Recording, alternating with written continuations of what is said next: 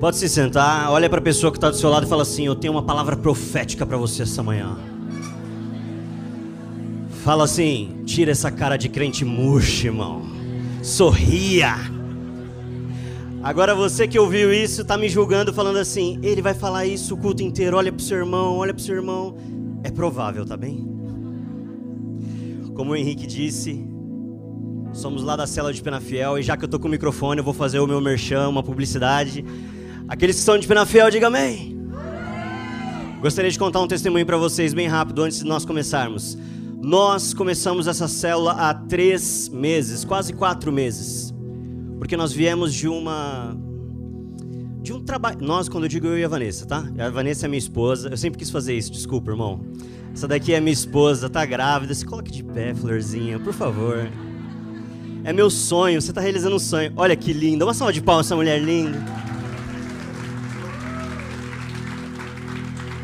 Quando nós decidimos retornar com a célula em Penafiel, depois de um trabalhar de Deus na nossa vida, um trabalhar que eu diga que a gente não queria, mas Deus estava lá e, e vai. Irmãos, quatro meses, nós abrimos a nossa segunda célula em paredes, porque já não cabia mais já não cabiam mais pessoas, nós abrimos a segunda célula em paredes. Quantos aqui são felizes por isso? Diga amém. Amém. Amém. E eu gostaria de compartilhar algo com vocês essa manhã do que Deus tem colocado no meu coração, no nosso coração. Abra sua Bíblia. Em Mateus 14, 23. Deus tem colocado isso no nosso coração e essa foi uma das, ou melhor, essa foi a primeira palavra da nossa célula em Penafiel. Então, talvez que você é, seja da célula de Penafiel, tá vendo? Eu vou ouvir de novo. Força, irmão. Talvez você precise ouvir umas 30 vezes igual eu. Amém? Vamos ler o texto a partir do versículo 23, que diz assim: Tendo despedido da multidão, subiu sozinho a um monte para orar. Ao, ano, ao anoitecer, ele estava ali sozinho, mas o barco já estava a considerável distância da terra. Fustigado pelas ondas, porque o vento soprava contra ele, alta madrugada Jesus dirigiu-se a eles andando sobre o mar. Quando viram andando sobre o mar, ficaram aterrorizados e disseram: É um fantasma. Eu não sei vocês, só um parênteses, mas eu me identifico muito com esse povo, porque eu também acharia que seria um fantasma. Não julgo, não julgo. É um fantasma. E gritaram de medo. Jesus imediatamente disse: Coragem, sou eu, não tenham medo. Eu imagino aqui que se Jesus fosse, só um, um parênteses para. Se Jesus fosse português, ele dizia: Não tenhas medo, pá, anda lá. Eu, eu penso essas coisas assim, então eu gostaria de compartilhar com vocês. Coragem, não tenham medo. Senhor, disse Pedro, se és tu, mande-me ir ao teu encontro por sobre as águas. E Jesus respondeu: Venha. Então Pedro saiu do barco e andou sobre as águas e foi em direção de Jesus, mas quando reparou no vento, que ficou com medo e começou a afundar, gritou: Senhor, salva-me! Imediatamente Jesus estendeu a mão e o segurou e disse: Homem de pequena fé, por que você duvidou? Quando entraram no barco, o vento cessou. Então os que estavam no barco adoraram, dizendo: Verdadeiramente és tu, ó Filho de Deus. É isso aí, eu ia falar. Nós vamos falar hoje sobre confiar em Deus em meio à tempestade. Eu diria, aprendendo a confiar em Deus em meio à tempestade. Talvez você que tenha já um certo tempo de caminhada com Cristo, está falando assim: eu já ouvi esse, esse texto e já li esse texto milhares de vezes. Eu já ouvi pregações milhares de vezes. Ou talvez você que é novo na fé está conhecendo e conhece mais ou menos a história. Eu gostaria de contextualizar para vocês o que aconteceu antes disso. Jesus, antes de chegar no meio daquela, antes de de ir para o, o, barco, de acontecer tudo isso, ele estava fazendo o milagre da multiplicação dos peixes, dos peixes e dos pães. no qual ele acabou o milagre, eram muitas pessoas, ele se despediu de alguns e foi para o monte orar, e aí começa todo o texto que nós lemos. Por que, que Deus colocou no meu coração há quatro meses atrás essa palavra? Porque muitas vezes nós, como filhos de Deus, como servos do Deus Altíssimo, paramos no meio da tempestade e ficamos, ai meu Deus, ai meu Deus, será? E, e porque nós nos acostumamos muitas vezes a dizer essas palavras, ai meu Deus, e agora? Ai meu Deus, o que, aconteceu? O que está acontecendo comigo? Isso acaba sendo corriqueiro na nossa vida, acaba sendo constante. E quando Jesus colocou essa palavra no meu coração, ele me fez ver pontos que tudo bem, aqui nós temos Pedro que é puxado por Deus, temos Pedro que afundou porque viu a tempestade, ok, isso é tudo muito importante no contexto, mas o que Deus quis falar comigo dentro dessa passagem é que para confiarmos em Deus precisamos aprender um processo. Repita comigo assim: relacionamento, intimidade e conhecer quem Ele é. Sabe, meu irmão, quando a gente fala de relacionamento, nos remete a Jesus e os seus discípulos no passado, onde eles começaram a caminhada com Jesus.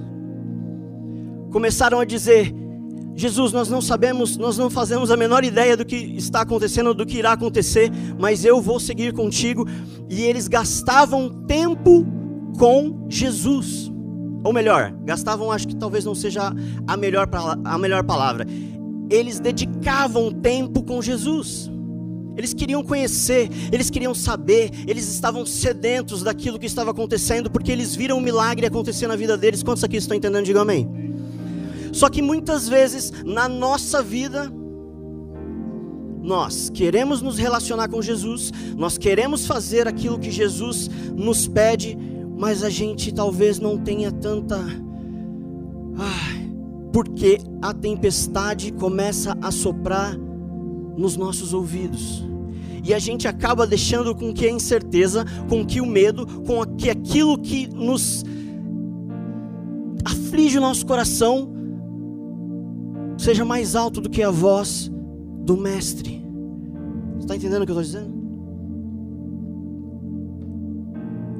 Sabe, irmão, quando Deus quando eu entendo, quando Deus falou para mim que nós precisamos nos relacionar, Ele nos mostra que algumas das vezes, ou muitas das vezes, o que nos impede de nos relacionarmos com Cristo é o pecado. Muitas das vezes, talvez não seja só a luta que você está vivendo, mas sim o pecado, que começa a te afastar de Deus, que é o que a Bíblia diz, que começa a te afastar.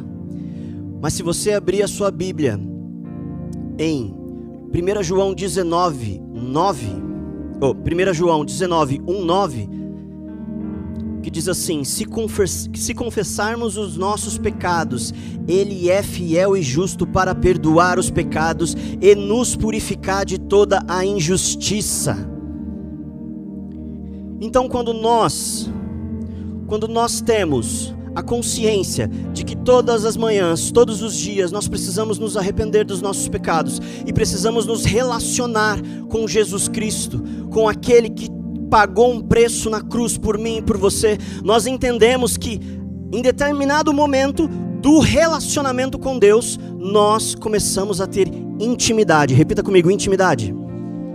E meu irmão, ser íntimo eu não sei vocês, mas ser íntimo, quando eu tenho amigos muito, muito íntimos que vão na minha casa, eles falam assim, eu falo assim, olha, você quer uma água? Ele já foi lá na geladeira, já pegou a água, já está com ela na mão, eu falo assim, tá bem, deixa estar, ah, deixa lá. Quando eu tenho pessoas muito íntimas, às vezes, só, por exemplo, eu e a Vanessa, não sei se você quer casado, sei que não é, hora aí, irmão, que a benção tá aí. Fica a dica desculpa. Você que é casado, não sei se isso acontece com você, mas quando às vezes acontece alguma coisa, a Vanessa olha pra minha cara e fala assim, ó. Aí eu sem falar nada, assim.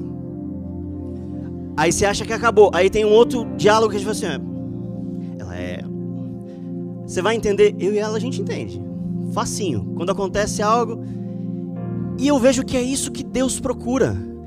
É isso, sabe? O evangelho aqui não quer dizer só, tipo, ah, Senhor, sim, tu és o nosso Senhor, tu és o nosso mestre, mas ele deseja ser íntimo de mim e de você.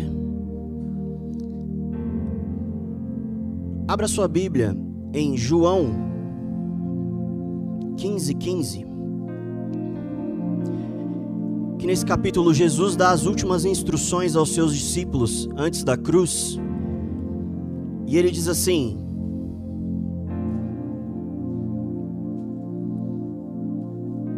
E ele diz assim: Já vos não chamarei de servos, aleluia, porque o servo não sabe o que faz ao seu senhor mas tenho chamados de amigos. Porque tudo quanto ouvi do meu Pai vos tenho feito conhecer. E muitas vezes nós deixamos com que as nossas os nossos problemas, as nossas dificuldades, as nossas fraquezas, as nossas limitações nos impeçam de ser íntimo de Deus. E a partir do momento em que nós conhecemos, que nós relacionamos com Ele, que nós temos a intimidade com Ele, nós vamos conhecer quem Ele é. Irmão, não sei se, se não sei se isso faz sentido para você, mas o que eu estou dizendo aqui é que quando vir a dificuldade, quando vir a, a, a tempestade, você conhece quem Jesus é você já não para mais na frente da tempestade e fala assim: ai meu Deus, e agora? Ai meu Deus, você não se desespera, porque você sabe quem Jesus é na sua vida. Sabe, não é fácil, eu sei, ninguém disse que seria, mas nós precisamos nos relacionar com aquele que morreu na cruz do Calvário por mim e por você. E quando nós falamos de conhecer quem Ele é, não precisa abrir, em Jeremias 24, 7, diz: E dar-lhe-ei um coração para que conheçam, para que os. Para, porque eu sou o Senhor, e ser-me-ão por povo, e eu, e eu lhe serei por Deus, porque se converterão a mim todos de todo o seu coração Deus quer se relacionar comigo e com você. Deus quer ser íntimo de mim e de você. Ele quer apresentar quem Ele é para mim e para você. Aí você vai falar assim para mim: ah, mas é, mas é muito difícil. Porque todos os dias eu tenho que acordar cedo e eu tenho que fazer isso e eu tenho que fazer aquilo. Eu não tenho uma constância naquilo que eu creio. Eu não consigo muitas vezes chegar e falar assim: Ai, eu quero me relacionar contigo. Eu, às vezes eu não tenho vontade. Meu irmão, tá aqui o manual. Tá tudo aqui. Nada do que eu tô falando tá fora disso daqui. E na Bíblia diz em Levíticos 6, 12. Você que gosta de apontar, vai apontando os textos aí, irmão.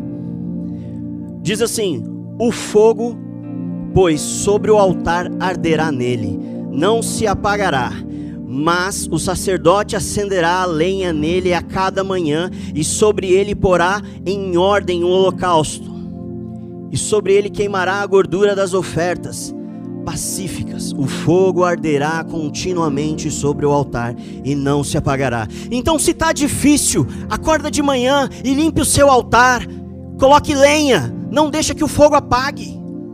Sabe, quanto mais difícil, coloque mais lenha. É assim que nós vivemos, é assim que nós vencemos, é assim que nós nos relacionamos com o Pai, não deixando com que o fogo apague. Quantos aqui estão entendendo? Quando Jesus Existe, existe algo muito interessante aqui que eu vejo nesse texto, que no versículo 27 diz assim: Não tenha medo, sou eu. Jesus disse para Pedro: Não tenha medo, Pedro, sou eu. Irmãos, Deus conhece a nossa humanidade. Deus conhece. Deus conhece os seus medos, Deus conhece os seus receios, Deus conhece as suas fraquezas. Então, quando ele diz aqui: Não tenham medo, sou eu isso motiva Pedro a falar assim: se és tu, mande eu ir sobre as águas. E nesse versículo, ele mostra claramente que conhecendo a nossa humanidade, conhecendo quem nós somos, ele entende o seu coração. Sabe, eu não estou dizendo aqui para você que essa é a fórmula mágica para você passar por todas as suas lutas e todas as suas tribulações sorrindo e vai ser ou melhor, desculpa, eu não estou dizendo aqui para você que você não vai ter lutas, que você não vai ter tribulações, que você se converteu e agora é só alegria. Eu estou dizendo para você que tá tudo bem ficar triste em meio à prova. Tá tudo bem, irmão. Deus conhece a sua humanidade. Deus conhece quem Ele fez. Tá difícil. Tá tudo bem ficar triste. O que não está bem é você deixar de acreditar nele. É você deixar de confiar nele. Sabe? O que não está tudo bem é você deixar que o medo te paralise. Hoje nós cantamos aqui: Eu não sou mais escravo do medo. Porque muitas vezes o medo não permite com que nós exerçamos a nossa fé e confiamos nele. Então, quando Jesus fala assim, não tenha medo, e vem, ele reconhece que você, porventura, às vezes vai ficar triste em meio à dificuldade. Ele reconhece que você vai passar e vai ter dias de baixos e vai ter dias de alto. Mas o que eu estou dizendo aqui para você essa manhã é que não tenha medo, Ele é contigo, Ele é comigo. Eu não preciso estar aqui dizendo para você, olha, se você passar por isso, ou se você passar por aquilo, olha, se você fizer isso, ou se você, eu não preciso saber o seu problema para dizer que em todo tempo ele estará com você. Em todo tempo ele nunca te abandonou, ele nunca te abandonará. A Bíblia tem um, um capítulo, um, na Bíblia em Isaías 43 diz assim, não precisa anotar também. Oh, anotar não, abrir. Diz assim: quando passares pelas águas, eu estarei contigo. E quando passares pelos rios, eles não te submergirão. Isso aí. Quando passares pelo fogo, não te queimará, nem a chama arderá em ti, porque eu sou o Senhor teu Deus, o Santo de Israel, o teu Salvador. Aqui, pode aplaudir, irmão, não é para mim não. Aqui existem duas condições. Primeira, você vai passar. Desculpa, irmão, derrubei água aqui. É. Foi não, você vai passar. Se você se converteu, não foi aqui. Se você aceitou Jesus, que não foi nessa igreja, e na sua igreja falaram assim, na igreja que você aceitou Jesus, falaram assim: meu irmão, a partir de agora está tudo resolvido. Você aceitou Jesus, seus problemas acabaram. Tá vivendo errado, irmão. Sinto lhe decepcionar. Tá vivendo errado. Porque em nenhum momento ele diz que vai ser fácil. Em nenhum momento ele diz que vai ser fácil. Só que ele diz: em todo tempo eu estarei contigo. Em todo tempo eu estarei contigo. Sabe, ele não está dizendo que se você passar se você perdeu alguém, eu não vou estar contigo. Ou se você é, foi traído, eu estarei contigo. Ou se não, ele está dizendo: em todo tempo eu estarei contigo. Isso me faz entender que não é sobre o que nós estamos passando, irmão. É sobre como nós nos comportamos diante da tempestade. Sabe, se às vezes você é como Pedro, que escuta mais o barulho das ondas, mais o barulho do fogo, ou do, do mar, mais o barulho que o vento faz, e se esquece de confiar naquele que está ali à tua frente andando sobre as águas, talvez você hoje precisa se relacionar mais com Deus. Talvez você hoje precise ter um pouco mais de intimidade com Deus. Talvez você hoje precise entender quem Ele é de fato, porque a partir do momento que nós entendemos quem Ele é, que nós nos relacionamos e que nós temos intimidade com Ele, nós olhamos para o mar e vemos, ok, Não estou dizendo que você não vai ficar triste no caminho, não é isso. Eu estou dizendo que você passa de um nível onde você começa a confiar em Deus, mesmo triste. Olha que coisa. Mesmo triste. Porque muitas vezes nós nos culpamos e achamos que, uau, eu estou triste porque aconteceu isso na minha vida e eu. E eu já me afastei de Deus. Não, meu irmão. Tá tudo bem. Lembre-se que Ele é contigo. Lembre-se que Ele é contigo em todo tempo da sua vida. A palavra de Deus nos diz que nós precisamos ser o sal da terra, sabe? E só um minutinho. Que nós precisamos ser o sal da terra. Naquela, naquela época, o sal da terra queria, significava que a gente usava, eles usavam a gente. Né? Sou velho, mas não, né? Nós, eles usavam o, sal para conservar a carne, para que a carne não apodrecesse. Eles utilizavam o sal com o mel muitas vezes para as feridas, e eles utilizavam obviamente o sal para o tempero. Mas eu ouvi algo essas semanas atrás que diz assim: o que, que o sal gera dentro de nós quando nós consumimos ele? Sede.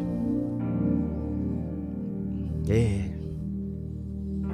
Irmão, você tem que ser sede naqueles que te conhecem ao redor. Você tem que despertar a sede de Deus na vida daqueles que estão ao seu redor.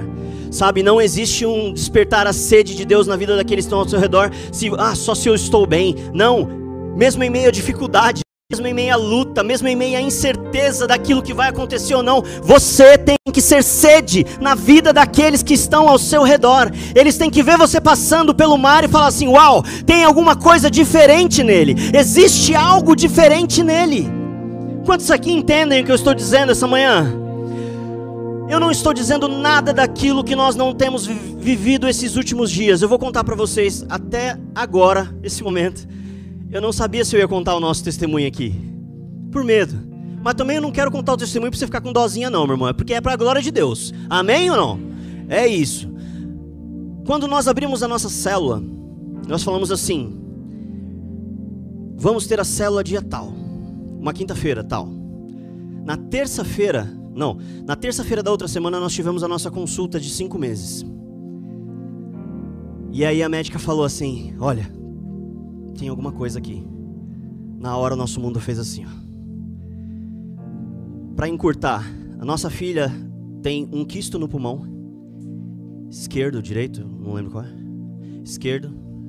E esse quisto está empurrando o coração dela pro lado esquerdo, pro lado direito. Para algum lado, irmão. Entendeu? Que vai que eu falo errado e depois a Vanessa vai me corrigir. E naquela hora, a gente começou a a olhar para aquela situação e falar assim: como é que é possível? Nós decidimos abrir a célula, nós decidimos buscar o reino e começam a acontecer essas coisas. Irmãos, nós ficamos muito tristes, muito. E aí entramos no processo da tempestade onde começamos, ok, estamos tristes. E nesse momento foi isso que Deus falou comigo. Exatamente isso que eu estou dizendo para vocês. Nesse dia, foi o que Deus falou comigo.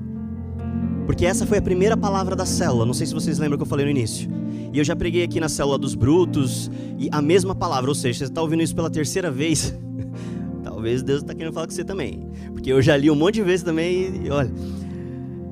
Nesse momento, nós começamos a pregar na célula sobre conhecer a Deus em meio à tempestade. E aí nós entramos num processo da tempestade onde nós entramos na tempestade e falamos assim: não, a médica falou que na 26 sexta, 26 sexta semana o Cristo vai sumir e tem probabilidade de sumir. E nós começamos a orar e fizemos jejum e falamos assim: vai sumir, vai sumir. E aí chegamos lá, não sumiu, aumentou. E aí, mais uma vez, nós em meio à tempestade ficamos tristes. mas em nenhum momento deixamos de confiar naquilo que Deus falou para nós. Sabe, meu irmão, e naquele momento nós entendemos que ser sal da terra não tem a ver com você estar bem ou estar mal. Jesus te chamou para algo que não depende da sua situação hoje. Jesus te chamou para algo que você vai levar o reino, independente se na tua casa está mal ou se está ruim, se na sua vida emocional está bom ou se está ruim, se você tem depressão, ansiedade, em nome de Jesus nós repreendemos isso. Mas Deus não disse que isso seria uma condição para você ser o sal da terra ou não. E quando nós nos colocamos diante de Deus e falamos assim: Senhor, nós confiamos em Ti, vamos seguir, vamos continuar. Irmãos, nós temos mais uma célula em paredes, e aquilo só está que cresce para a honra e glória de Deus. Já não temos mais onde colocar as pessoas na de pena fiel, abrimos a de parede, e em nome de Jesus nós teremos uma igreja naquele lugar, amém? É isso porque não tem a ver com o que eu estou sentindo ou com o que a Vanessa está sentindo. Porque, obviamente, irmãos, nós sofremos. Nós sofremos como qualquer outra pessoa, mas tem a ver com que como você se porta ou como você para diante da tempestade e diz assim: Eu sei que está difícil, eu sei que parece ser impossível, mas aquele quem eu sirvo é o Deus do impossível, aquele quem eu sirvo é o Deus que pode todas as coisas. Eu não estou falando nada diferente daquilo que você já ouviu, absolutamente nada. Só que muitas vezes nós não conseguimos chegar nesse nível de dependência de Deus porque nós não nos relacionamos com Ele, porque nós não temos intimidade com Ele e porque nós não conhecemos quem Ele é. Muitas das vezes, quando nós paramos diante da tempestade e dizemos assim: que eu não gosto mais de Deus? E não sei o quê. Meu irmão, tu precisa caminhar um pouco mais com Ele. Não estou falando que você ah, está errado, não é assim. Não, eu só estou dizendo que você precisa passar a caminhar um pouco mais com Jesus. Você precisa dedicar um pouco mais do seu tempo com Ele. Porque isso não significa que todos os seus problemas vão acabar, mas significa que Ele vai te mostrar a forma de se portar diante deles.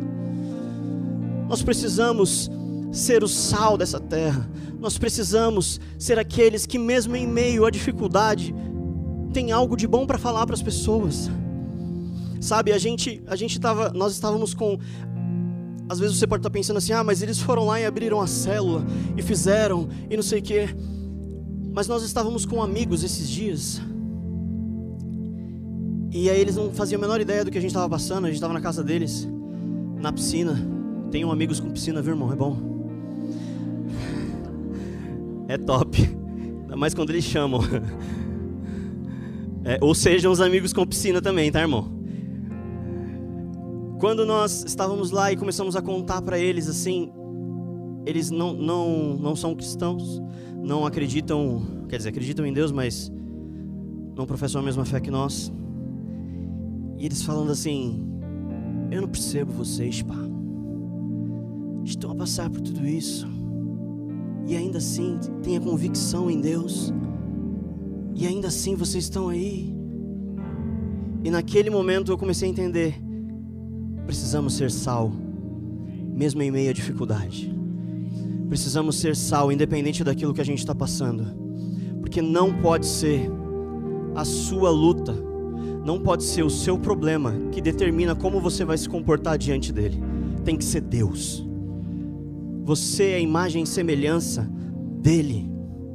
Não é a dificuldade que dita como você vai andar, não é o seu medo, não é a sua incerteza, não é a sua insegurança. Em nome de Jesus, se isso está sendo até hoje na sua vida, eu repreendo isso. Em nome de Jesus, a partir de hoje, você vai ser conduzido e vai se portar diante do seu problema da forma que Deus quer que você se porte. Não mais com medo, não mais com incertezas, não mais pensando que não conhece quem Ele é mas sim acreditando e confiando que ainda que a água, ainda que você afunde, Ele vai estender a mão e vai te puxar e vai falar assim: Eu sou contigo em todo o tempo da sua vida.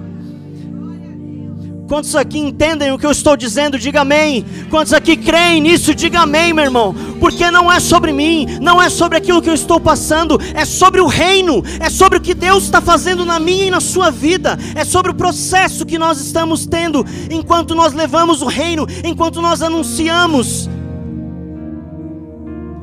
Sabe, foi difícil para mim subir aqui e falar sobre isso. Não por medo, dá medinho, irmão. Eu confesso que dá medinho. É muita gente, hoje o culto tá cheio, tem gente lá fora, dá medo, dá. Mas não por isso. Sabe, foi muito difícil subir aqui para falar, porque a minha filha não nasceu ainda. Ela não nasceu, irmão. O Cristo tá lá. Mas Deus tem me dado tanta graça, tanta graça, porque em nome de Jesus, se ela não respirar, eu pego do médico e sopro na cara dela e falo assim: receba o vento do Espírito e viva. Eu tenho fé para isso, irmão. Eu tenho.